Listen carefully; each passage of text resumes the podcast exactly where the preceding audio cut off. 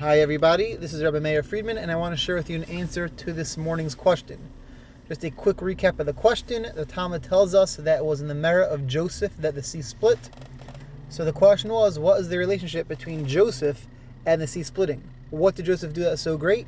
And whatever that thing was, what does that have to do with the sea splitting?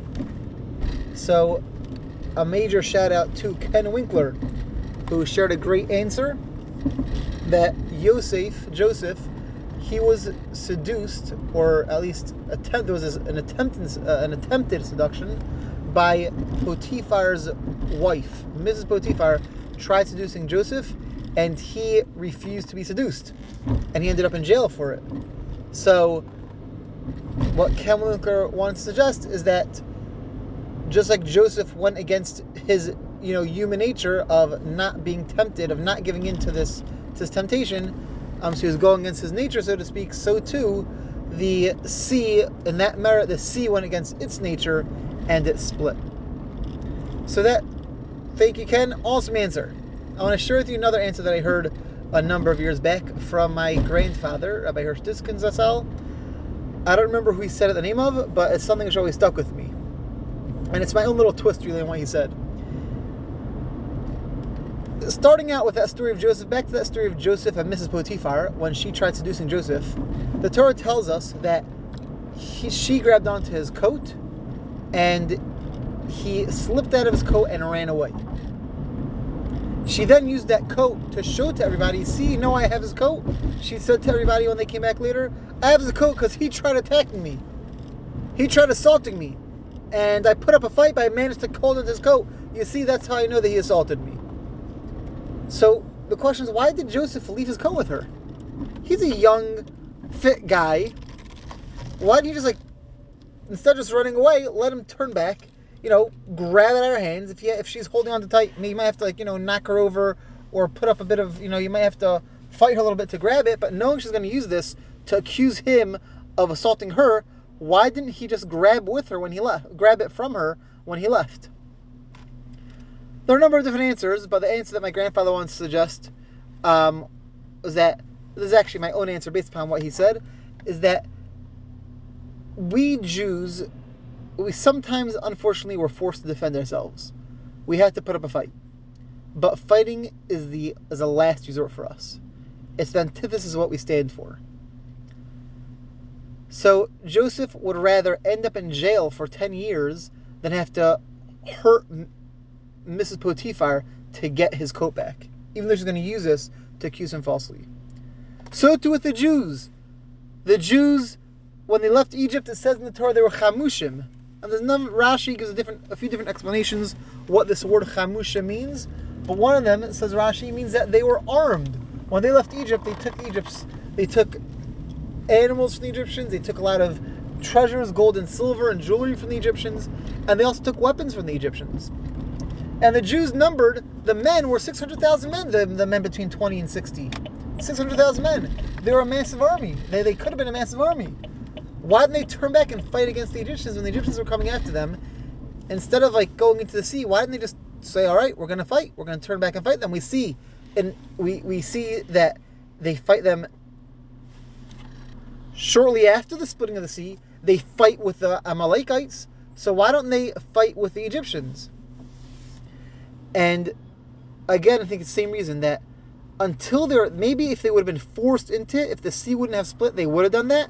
But that is absolutely the last resort. Fighting is not in the Jewish nature. If we have any other way of getting around it, we'll get around it. As um, I believe it was Golda Meir said that we could forgive the the the we could forgive the Palestinians or the Arabs. I don't remember her exact words for murdering our children. We cannot forgive them for turning our children into murderers. We well, I think the way she said it was, you can forgive them for killing our, our children. We can't forgive them for turning our children to killers. My grandfather was a Holocaust survivor. My father's father. Just we just had a uh, international um, Holocaust Remembrance Day um, two days ago on Wednesday. My grandfather was was went to the concentration camps, and after the war, he was in Germany. He was on the train with some friends that had that he was with the camps in. I guess they became friends in the, in the concentration camps. They were together in the concentration camps, and he's on the train with his friends after the war somewhere in Germany, and he saw on the in the in the train car behind them was one of the guards from the camp that they were that they were uh, they were stuck in from the concentration camp that they had been stuck in. Now, to be a Nazi guard in concentration camp means that you know you woke up a little tired and you're in a bad mood. You just pulled out your gun and you just shot, shot three Jews just because why not?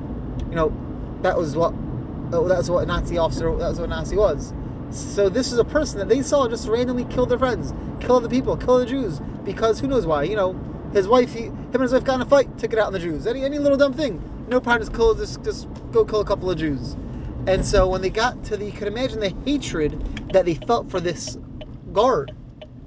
They got to the next station. My grandfather and his friends, they ran off the car, ran into this guy's car, this Nazi guard's car, and they pulled him off the plane, the, uh, off the train into the station, and they beat him to a bloody pulp. And my father, my I never, my grandfather passed away before I was born. My father told me told me that this is what his father told him. My father said to me that he asked his father. He said, "Dad, did you kill the guy?" And his father told him, he said, "We wanted to kill him. The urge was there to kill him, but we couldn't bring ourselves to do it." This is a guy who murdered countless Jews, but because right now their lives weren't at stake anymore, they're able to muster up the the uh, that that you know the ability to beat him up. They beat the guy to bloody pulp, but they couldn't bring themselves to actually take his life. After seeing, after living through the hell of the concentration camps, and seeing what this guy, the amount of Jews this guy, this guy himself had murdered. So again, when we're forced to fight as Jews, we have to. You know, when we're forced to, we do it. We thank God for the IDF protecting Israel. You know, if we're being attacked and we gotta, we gotta, we gotta defend ourselves, we will defend ourselves. But it's the last, last resort. And when the sea saw that the Jews were continuing this trait of Joseph, that he wouldn't fight if he was had a different, no matter how horrible way out, he had a way out. He wouldn't attack Mrs. Potiphar. Yes, he'll end up in jail. He's not gonna. He's not gonna attack her. He doesn't have to. He got by at it. And now this. And then the seesaw. the same thing happened with the Jews. The Jews, as a whole, had this trait. They didn't turn around and fight the Egyptians because they weren't absolutely 100% forced into it. Said the sea. For that, they're trying so hard to not fight. That's the reason for the sea to split. And that merit the sea split. Have a wonderful Shabbos, everybody. Speak to you next week. Hopefully, next week we'll be back on a Wednesday. Have a great Shabbos.